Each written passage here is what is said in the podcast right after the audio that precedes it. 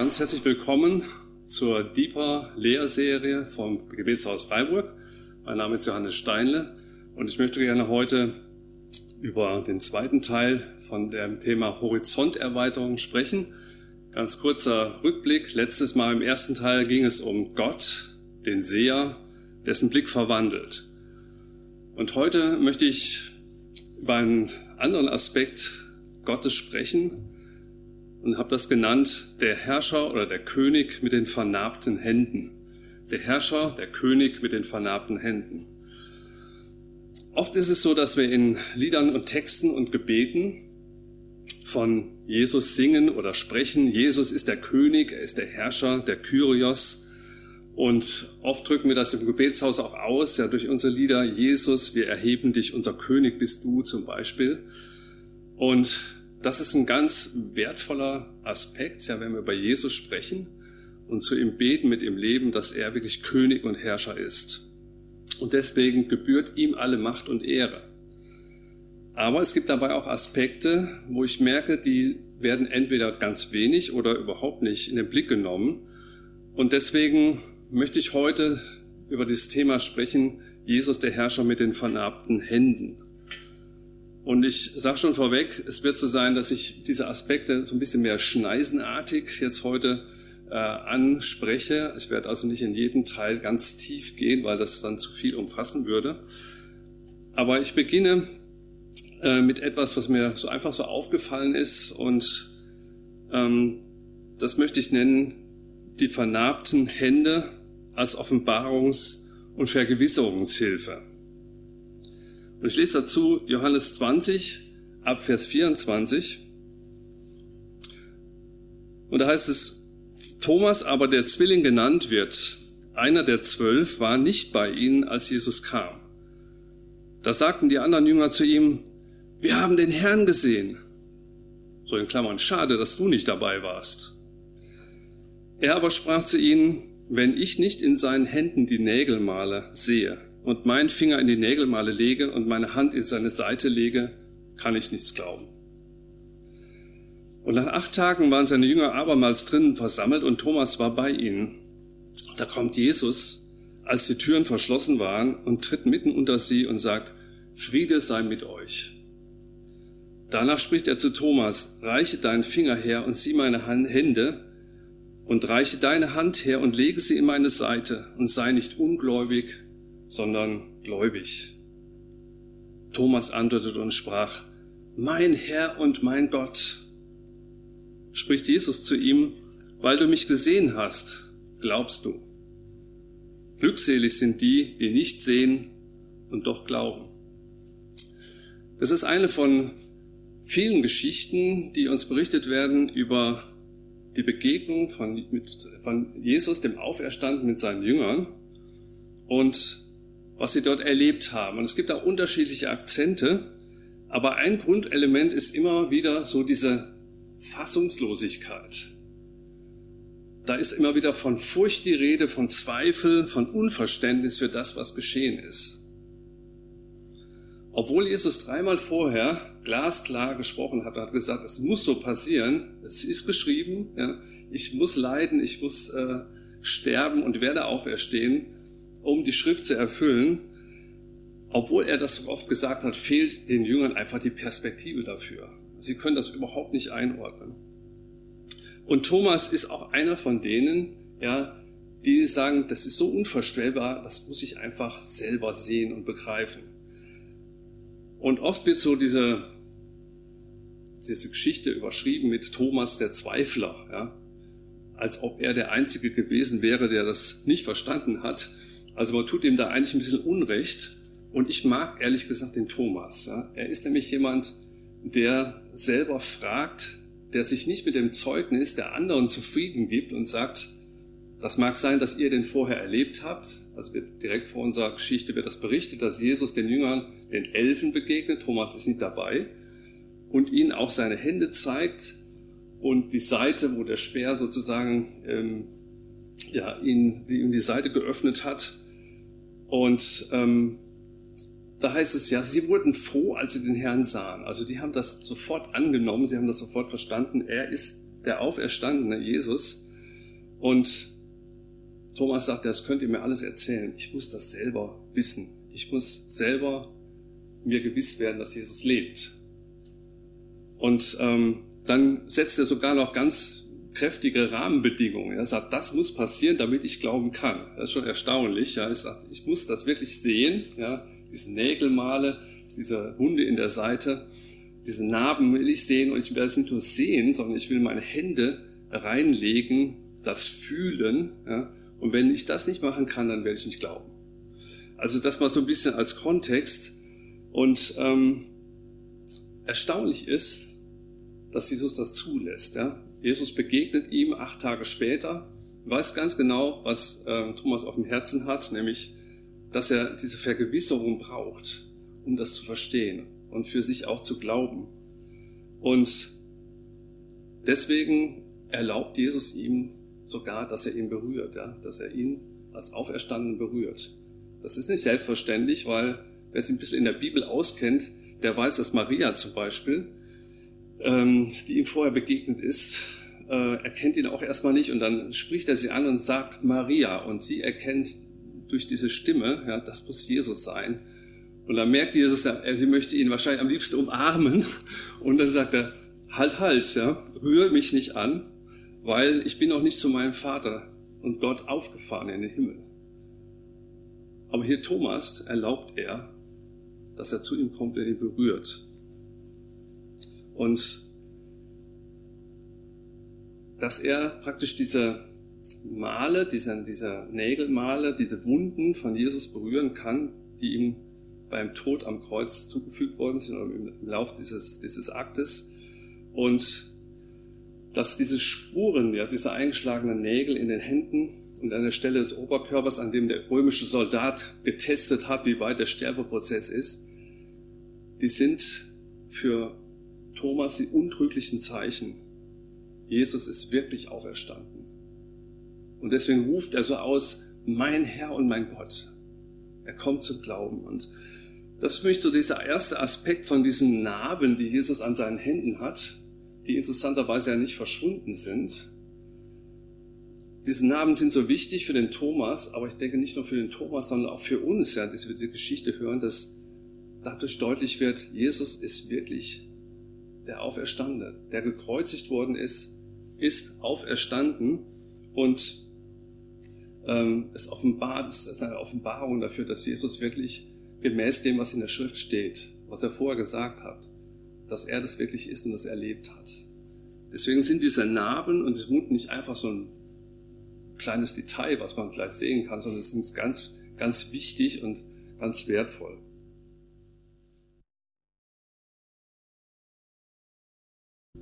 Ja, uns ist wichtig, was Thomas erlebt hat, dass es für uns auch eine Bedeutung hat. Ähm, wir stehen sozusagen auf den Schultern von denen, ja, von diesen ersten Zeugen, die das damals erlebt haben.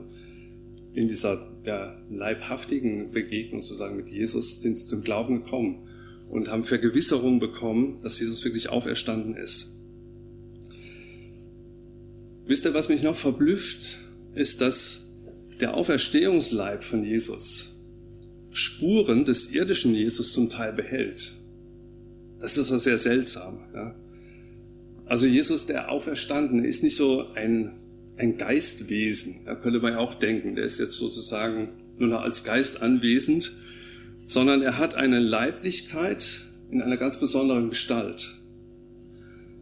Und das ist schon manchmal vielleicht für uns ein bisschen verwirrend. Auf der einen Seite kann er durch Wände gehen. Ja, das heißt, als die Jünger sich eingeschlossen hatten, da kommt Jesus sozusagen durch die verschlossenen Wände und sagt, Friede sei mit euch, ja, hier bin ich. Und auf der anderen Seite ist es komischerweise so in Geschichten, dass er ähm, seinen Jüngern nicht erkennbar ist. Ja, sie, sie sehen zwar, wie die Maria zum Beispiel, sehen jemanden dort stehen und, und sie dachte, es wäre der Gärtner. Also es ist nicht so, dass er sofort so erkennbar ist. Ähm, aber bestimmte Schlüsselelemente, wie zum Beispiel dieser Namensruf, ja, Maria, äh, oder bei den Emmaus-Jüngern, die da unterwegs sind, Schlüsselelement ist dort das Brechen des Brotes. Ja, da erkennen sie, das ist wirklich Jesus, der Auferstandene. Die wirken dann sozusagen wie ein Augenöffner oder für eine Offenbarung. Ja, Jesus ist wirklich auferstanden, steht vorhin. Also dieser Leib von Jesus, der Auferstandene, der ist ähm, etwas ganz Besonderes. Ja. Äh, er ist so real ähm, da und dort bei seinen Jüngern, dass er sogar äh, in einer anderen Schicht wird erzählt, ein, ein, ein Fisch isst ja, und sagt, ich bin hungrig, habt ihr was zu essen? Ja, und dann geben sie ihm einen gebratenen Fisch und er isst sozusagen vor ihren Augen diesen Fisch. Und wisst ihr, das ist nicht alles beiläufig, sondern es ist einfach ein Zeichen. Die Bibel berichtet, dass es die Auferstehung Jesu wirklich ein reales Ereignis ist. Es gibt Leute, Theologen, die ähm, Mitte der, des letzten Jahrhunderts zum Beispiel gesagt haben, ja, Jesus ist eigentlich nicht wirklich auferstanden. Das war kein historisches Ereignis, sondern er ist auferstanden, hat er es formuliert, Rudolf Bultmann zum Beispiel, in das Kerygma, also die Verkündigung seiner Jünger. Ja. In der Verkündigung lebt er weiter, aber er ist eigentlich gestorben und gestorben geblieben. Ja. Ähm, die Bibel sagt etwas ganz anderes ja, und macht uns das durch die Geschichten deutlich, auch gerade, ja, dass Jesus sichtbar wird mit den Narben in den Händen, die Nägelmale. Die macht deutlich, ist wirklich ein historisch reales Geschehen. Und zur Demonstration dessen behält Jesus ja an seinem Auferstehungsleib Spuren ja, seiner, seines irdischen Lebens. Ich finde das sehr wichtig und sehr spannend. Diese Spuren werden nicht einfach ausradiert, sondern die wird er sogar in Ewigkeit behalten. Also der gekreuzte Auferstandene ist der Gekreuzigte. Er hat Spuren ja, dieses Geschehens an sich und wird sie immer an sich tragen. Jesus als der auferstandene Herrscher und König ist der, der für uns gekreuzigt wurde und für uns Menschen aus Liebe starb. Und ich glaube, es ist wichtig, sich das klar zu machen. Ja, das für einerseits war es eine Offenbarungshilfe für die Jünger, auf der anderen Seite aber auch ein, ein Erinnerungszeichen an das, was mit ihm geschehen ist. Und ich habe so dran gedacht, mein Bruder und ich, wir, mein Bruder ist etwas, ja, etwa ein Jahr jünger als ich, wir haben früher sehr viel im Dorf gespielt, ja, so mit kurzer Lederhose. Da ging es natürlich richtig zur Sache. Ja. Und immer wieder sind wir natürlich auch gefallen, gestürzt und da gab es Narben an den Knien. Und wir waren eigentlich, muss ich sagen, ein Stück weit stolz darauf. Und sagt, oh, weißt du noch die Narbe? Ja, genau, die habe ich mir da zugezogen. Und ja, von dieser Sicht her ist es so, dass Narben ein Erinnerungspotenzial haben. Und so ist es auch bei Jesus. Er hat diese Narben immer trägt er an sich. Es ist Erinnerung daran und die Verlebendigung, dass er für uns gestorben ist. Dass er diesen Schritt bis zum Kreuz getan hat. Und offensichtlich hat das Gott der Vater als wichtig erachtet, als er Jesus auferweckte, dass er sagt, mein Sohn Jesus soll immer erkennbar sein, auch in diesen Namen. Seine Geschichte soll immer sichtbar bleiben, auch an seinem Auferstehungsleib. Und ich empfinde es auch eine Hilfe zur Vertiefung unseres Gebetes, wenn wir beten, dass wir ähm, uns vorstellen, immer wieder nicht, Jesus ist nicht einfach, hat alles hinter sich gelassen, das, Erden, das irdische Dasein war eben Episode, sondern er trägt das immer an sich noch und sagt, uns, uns äh, in der Begegnung mit ihm über, denk daran, was ich für dich getan habe. Okay, also das ist so dieser eine Punkt, ähm, der für mich so mit diesen Narben Jesu zusammenhängt in den Händen, dass es eine Offenbarung uns gibt damals gegeben hat, dass er wirklich lebt, dass er der Auferstandene ist und auf der anderen Seite, dass er eben auch ähm, ja, uns erinnert und dass diese Namen uns erinnern an das, was er getan hat. Was bedeutet das noch? Zweiter Punkt, die Narben an den Händen und an der Seite Jesu sind Merkmale des Erlösers. Die Narben an den Händen und der Seite sind Merkmale des Erlösers. Sie zeigen, unser Herrscher und König Jesus ist der Erlöser. Er ist und bleibt der Einzige, der sich auf diese Brutalität des Todes am Kreuz aus, äh, eingelassen hat oder sich dem ausgesetzt hat, damit wir den Tod als Folge unserer Sünden nicht selbst erleiden müssen. Vielleicht sagt ihr jetzt, ja, das ist ja selbstverständlich, ja, das ist ja die Grundlage unseres äh, christlichen Lebens. Aber wisst ihr manchmal auch, als Christen vergessen wir das manchmal. Oder besser die Erinnerung an dieses Geschehen, ja, verblasst und unser Herz wird sogar gleichgültig und kalt. Und ich glaube, wir brauchen immer wieder neu die Verlebendigung dieser Erlösung durch die Hingabe Jesu für uns. Und wisst ihr, was uns heute so selbstverständlich erscheint? Das war ja damals für die Jünger überhaupt nicht klar. Sie waren eigentlich enttäuscht darüber, was passiert ist. Sie haben es gar nicht einordnen können zunächst. Das war im Grunde genommen, spricht man von einem traumatischen Ereignis. Und ähm, wenn man auf die Geschichte der Emmaus-Jünger schaut, da gibt es einen Teil, wo sie sagen, ja, Jesus, sie erkennen ihn. Ich sage, ja, bist du denn der einzige Fremdling hier in der Gegend, ja, der nicht weiß, was da in Jerusalem passiert ist? Sie reflektieren die Kreuzigung, was damit geschehen ist. Und dann sprechen sie von ihrer großen Enttäuschung und sagen, wir haben gedacht, er käme, um Israel zu erlösen. Also wisst ihr, die Bibel ist ja auch manchmal so äh, humorvoll. Ja, sagen, bist du der Einzige, der das nicht weiß? Äh, Jesus müsste es ja wissen, ja. Aber wir haben gedacht, er käme, um Israel zu erlösen. Und sie fragen sich, warum muss das überhaupt passieren? Wo ist der Sinn? Woran liegt das? Was soll das überhaupt? Alles ist vorbei, Katastrophe. Und sie haben erst nach und nach begriffen, dieser Kreuzestod Jesu, der war nicht die Katastrophe, sondern er war in Wahrheit die Erlösung der, der Menschheit. In Wahrheit war das Geschehen nicht sinnlos, sondern es war notwendig. Es entsprach dem Plan Gottes, den er schon lange auf seinem Herzen hatte. Und vor allem im Alten Testament haben sie dann schließlich den Schlüssel dafür gefunden, das zu verstehen. Und lest doch mal aus Jesaja 53 einige Verse ab Vers 4. Jedoch er, in Klammern der Gottesknecht, er trug unsere Krankheit und lud auf sich unsere Schmerzen. Wir aber hielten ihn für den, der geplagt und von Gott geschlagen und gemartert wäre.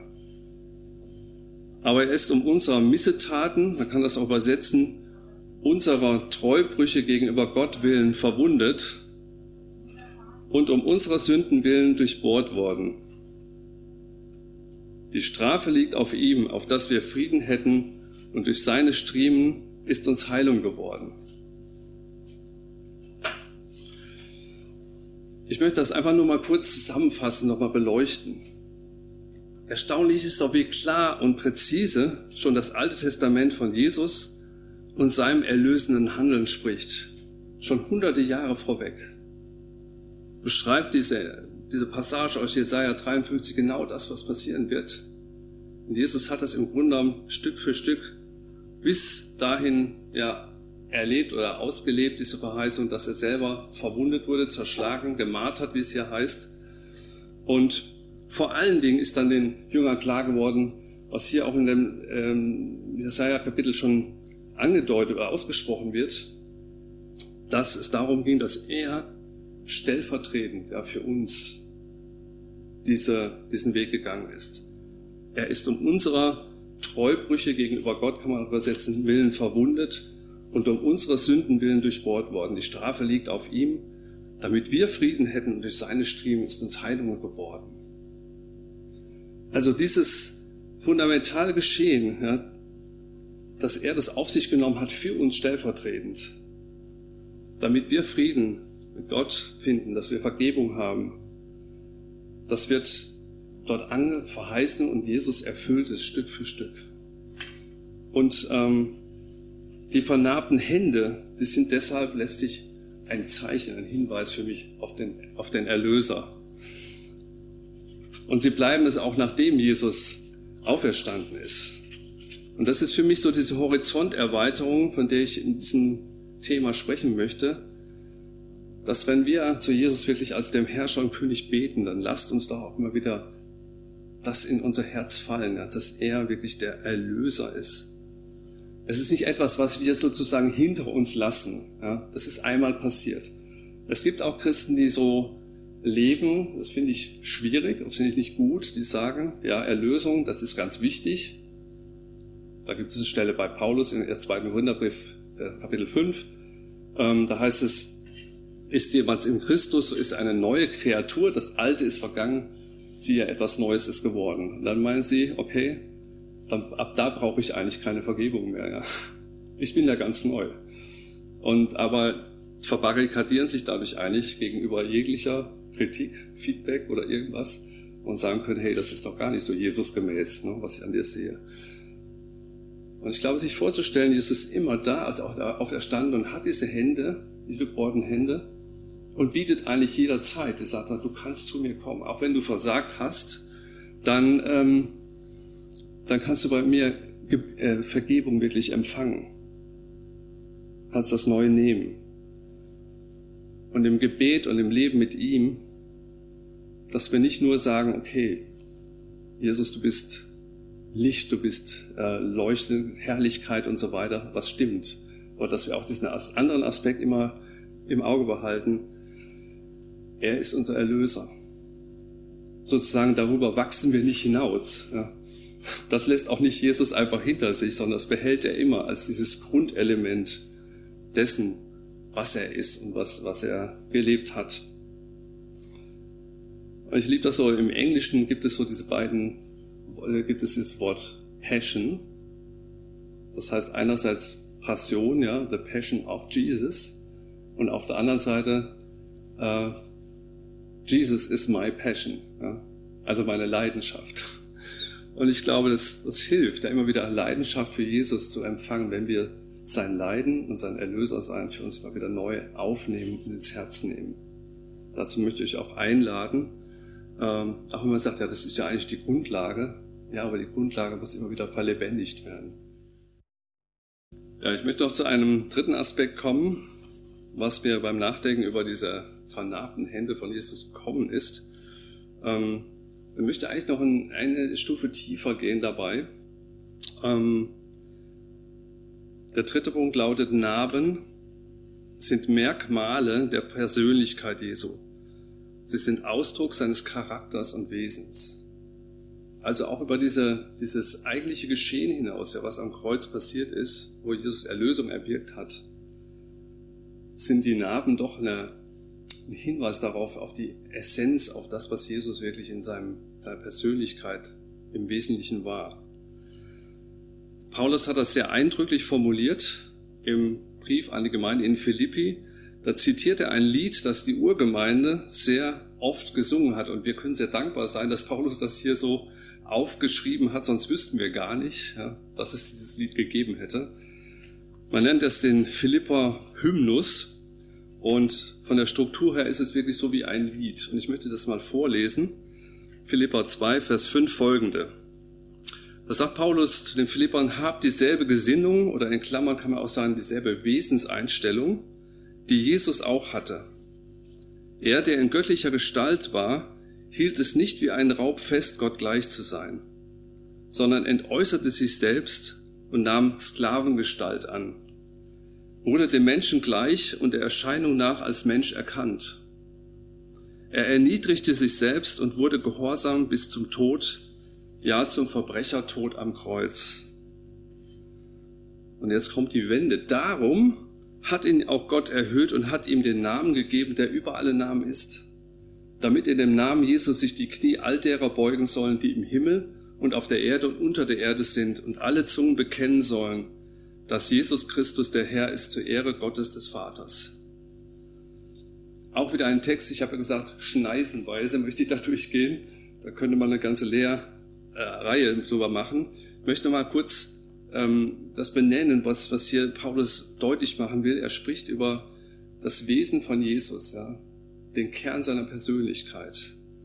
Und da zählt er auf, zum einen, er hielt sein Gottsein nicht wie ein Raub fest. Ja. Dahinter steckt natürlich, Jesus war Gott gleich. Ja. Er hatte dieselbe, dasselbe Wesen, er hatte dieselbe Stellung. Ähm, und das hielt aber nicht wie ein Raub fest, also, so bin ich, das gehört mir, sondern, das ist der nächste Aspekt, er entäußerte sich stattdessen selbst. Und hier ist ein ziemlich drastisches Wort im Griechischen, ähm, das bedeutet, er machte sich selbst zu nichts, zu einer vollkommen Bedeutungslosigkeit. Also Jesus kam von der Fülle der Gottheit her und er hat das alles losgelassen. Er machte sich selbst zu nichts. Er nahm sogar Sklavengestalt an. Und er wurde ein Mensch bis in die menschliche Gestalt, bis in die Körperlichkeit hinein. Jetzt muss man was sagen vom, vom griechischen Denken, vom Denken damals her war das ein Unding, das ging gar nicht. Ja? Dass Gott, dass Götter sozusagen wirklich Mensch wurden.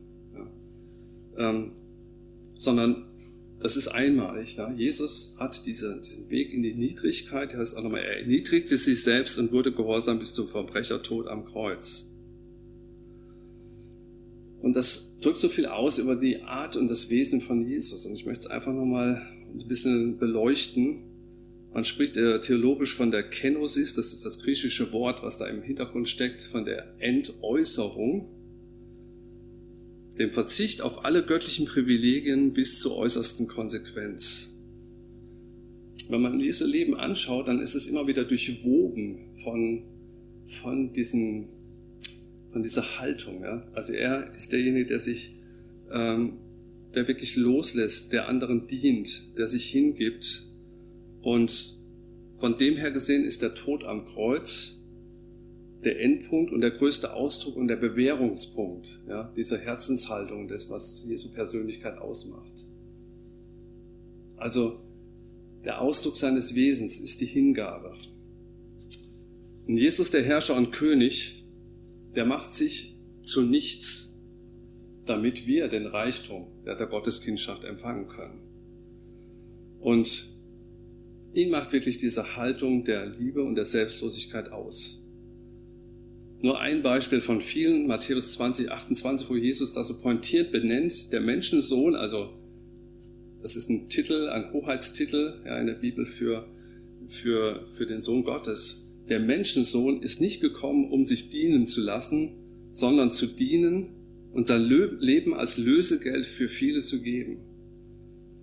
Er hat das schon immer ganz deutlich ausgesprochen. Ja? Was ist seine Natur? Was ist sein Wesen? Und wozu wird es führen? Nämlich ein Lösegeld eine, eine, eine Erlösung für viele zu sein. Und mir ist bewusst nochmal geworden, dass die Narben, das spiegelt eigentlich das, was Jesus im Innersten ausmacht. Das ist eigentlich ein Zeichen für Hingabe, ja, für Liebe bis in den Tod. Niemand hat größere Liebe als die, dass er sein Leben lässt für seine Freunde, sagt Jesus mal. Und diese Narben sind eigentlich das äußere Zeichen, so ein Kennzeichen für sein Herz, ja, was voller Hingabe ist. Also hier bei ihm ist das Äußere und das Innere ist irgendwie identisch. Ja. Die Narben passen zu ihm. Sie passen zu ihm, weil, weil sein, sein Herz, sein Wesen Hingabe ist. Und ich möchte einfach äh, hinweisen auf eine Lehre von dem Daniel Gruber, einem lieben Bruder von mir, der kürzlich über dieses Thema gesprochen hat, Haltung entscheidet und auch äh, da ähm, von der anderen Seite her das beleuchtet und ähm, ist auch sehr wertvoll, möchte darauf hinweisen, hört das auch mal noch nach. Ähm, es ist einfach großartig, ja, dass Jesus so ist. Er ist im Grunde genommen Liebe, Hingabe und ähm, ja, Opfer in einer Person. Und dann gibt es, habe ich eben schon mal so beim Vorlesen betont, in diesem Lied gibt es dann einen, einen wichtigen Umschwung. Da heißt es darum, ja, weil Jesus sich erniedrigt hat und weil er diesen Weg ans Kreuz gegangen ist. Darum hat ihm Gott erhöht und den Namen gegeben, der über alle Namen ist. Die Erhöhung von Jesus zum König und Herrn, die gründet ja, in dieser seiner Hingabe. Und sie ist nicht irgendwo, äh, na, ja, wir mal, eine Idee, die jetzt Gott hatte, sondern sie ist knüpft an seinen Gehorsam. Der Vater hat den Sohn gesandt, ja, damit die Welt erlöst wird. Jesus ist diesen Weg gegangen, in Hingabe, in Gehorsam bis zum Ende. Und der Vater hat gesagt, deswegen, ja, weil du diesen Weg gegangen bist, bist du eingesetzt als König aller Könige. Und die Autorität, die Jesus hat, im Himmel ja, ist letztlich begründet oder hat, hat ihr Fundament auf diesem Gehorsam und diesem Weg als Erlöser für uns. Und ist ein Zeichen eigentlich für jede Autorität, ja, die auf dieser Erde ausgeübt werden soll und kann. erinnert euch an, vielleicht an Matthäus 28, wo Jesus dann sagt am Ende, mir ist gegeben alle Exousia, also alle Vollmacht im Himmel und auf Erden. Und warum ist sie ihm gegeben? Weil er, wie gesagt, diesen Weg des Gehorsams gegangen ist als Erlöser. Jemand hat es mal sehr prägnant formuliert und hat gesagt, wahre Autorität ist durch Liebe und Leiden Gestalt gewordene Vollmacht. Also wahre Identität ist durch Liebe und Leiden Gestalt gewordene Vollmacht. Das heißt, diese Vollmacht von Jesus beruht darauf, dass er der Liebende war und dass er der Leidende gewesen ist, bis zur letzten Konsequenz. Und das ist das Fundament ja, für, seine, für seine Stellung, für seine Autorität. Also man kann sagen, die vernarbten Hände von Jesus sind der bleibende Ausdruck seines Wesens. Und sind auch letztlich die Begründung für, die, für, seine, für seine Königsstellung, für sein Herrschersein, für sein Herrsein. Und ähm, ihr kennt so Bilder von Kaisern und Königen, die haben solche Insignien, nennt man das. Ja, das sind so Herrschaftszeichen. Krone, den Reichsapfel ja, oder äh, den, den Herrscherstab, das Zepter. Ja. Und es ist, denke ich, gut, wenn wir uns vorstellen, Jesus im Himmel hat eigentlich nicht diese Insignien, diese Herrschaftszeichen, sondern seine Insignien, das, was er trägt als Zeichen seines Königtums, das sind seine Narben. Ja, in den Händen und in der Seite. Als Zeichen, dass er der König ist, ja, dessen Herrschaft auf Liebe und Hingabe beruht. Und ich merke so bei diesem Lied, was so von der Urgemeinde berichtet wird, Wäre schön, wenn man die Melodie kennen würde. Ja. Und, ähm, aber sie haben über diesen König gestaunt, dessen Hingabe pur war, der selber Hingabe war und ist und immer sein wird. Ja. Jesus, derselbe gestern, heute und in Ewigkeit. Und der immer wieder letztlich das ausgerufen hat, alles für euch. Ja. Das ist mein Motto, mein Lebensinhalt, alles für euch. Und das ist total einladend, dass sie diesem König und diesem Jesus zu unterstellen und mit ihm zu leben. Wir sind ja an diesem Punkt, ich nenne das mal so einen, diesen, diesen Eckpunkt unseres Glaubens. Und äh, im Blick auf das Gebetshaus ist es auch so, dass wir so als diesen, einen dieser Kernwerte, den wir für unsere Arbeit wichtig finden, ähm, nennen wir, wir nennen das Christozentrik, also Jesus im Zentrum. Und ich glaube, es ist immer wieder gut, sich zu vergewissern, im Zentrum dieser Christozentrik steht die Erlösung. Das wird immer so bleiben. Solange wir uns daran halten und orientieren, werden wir Jesus und dem, wie er ist, wirklich gerecht. Okay, ich möchte jetzt nicht noch weiter auf den Punkt eingehen. Das hat auch Daniel in seiner Lehre sehr schön gemacht, was daraus folgt, dass Paulus dann sagt, okay, wenn ihr das seht, ja, wie Jesus ist, dann seid bitte auch untereinander so gesinnt. Ja? Und habt dieselbe Haltung, die er hatte, miteinander. Und ähm, in, zum Beispiel, ja, achte nicht, äh, sorgt nicht für das Eure, sondern in Demut achte einer den anderen höher als sich selbst. Und ähm, darin steckt natürlich auch ein, eine sehr große Kraft und Dynamik für gemeinschaftliches Leben auch untereinander. Und dabei jeder so gesinnt ist, wie Jesus war, alles für dich. Ja? Nicht, dass, dass die eigene Ehre uns weiter suchen, da kommt eine große Dynamik rein. Ja, ich komme zu meinem letzten Punkt, einem letzten Aspekt zu dem Thema, der König mit den vernarbten Händen. Wir haben gehört, dass ähm, die vernarbten Hände etwas zu tun haben mit der Offenbarung und der und Vergewisserung, dass sie die Merkmale des Erlösers sind und dass sie aber auch Zeichen der Persönlichkeit von Jesus sind. Und mein letzter Aspekt lautet, auch die Nachfolger des Königs mit den vernarbten Händen tragen Narben davon. Auch die Nachfolger des Königs mit den vernarbten Händen tragen Narben davon. Jesus hat es seinen Jüngern immer wieder vor Augen gestellt. Der Jünger steht nicht über seinem Herrn und der Knecht, äh, nicht über seinem Meister und der Knecht nicht über seinem Herrn. Matthäus 10, 24. Und damit sagt Jesus, was mir widerfahren ist, an Verspottung, Verfolgung und Leiden, das wird auch euch nicht erspart bleiben. das hören wir vielleicht manchmal auch nicht so gerne. Ja. Aber das ist sehr dicht und sehr viel. Damit vielleicht nochmal eine eigene Lehre drüber halten, aber wird es im Neuen Testament beschrieben, ja, dass es verheißen ist, so wie es Jesus ergangen ist, ist auch im Bereich seines Leidens, wird es uns als seinen Nachfolgern auch gehen, ja, in verschiedener Schattierung. Auch Paulus spricht sehr oft von Bedrängnissen, die er als Folge seines Wegs mit Jesus erfahren hat. Schläge, Gefängnis, Steinigung, Verleumdung, Einsamkeit. 2. Korinther 4, Vers 10, einer von vielen Versen, die man hier nennen könnte, sagt Paulus, wir tragen alle Zeit, wow, alle Zeit, das Sterben Jesu an unserem Leib, damit auch das Leben Jesu an unserem Leib offenbar werde. Und so beim Nachdenken so über diesen Narben von Jesus in seinen Händen ist mir auch bewusst geworden, dass wir das wieder wirklich nicht ausblenden dürfen. Auch wir werden Konsequenzen spüren, wenn wir Jesus radikal nachfolgen. Wir werden Narben davontragen. Innerlich, aber auch manchmal äußerlich. Innerlich, wenn wir Ablehnung erleben, Unverständnis, so wie Jesus auch. Vielleicht auch manchmal benannt werden als, ja, mit Schimpfnamen.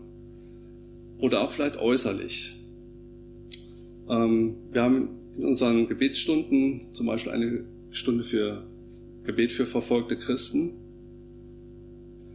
Und da beten wir für Christen in Ländern, wo das noch wesentlich ja, spürbarer ist für Christen, die verfolgt werden, bis hin zu Schlägen, Folterungen, bis hin zum Tod.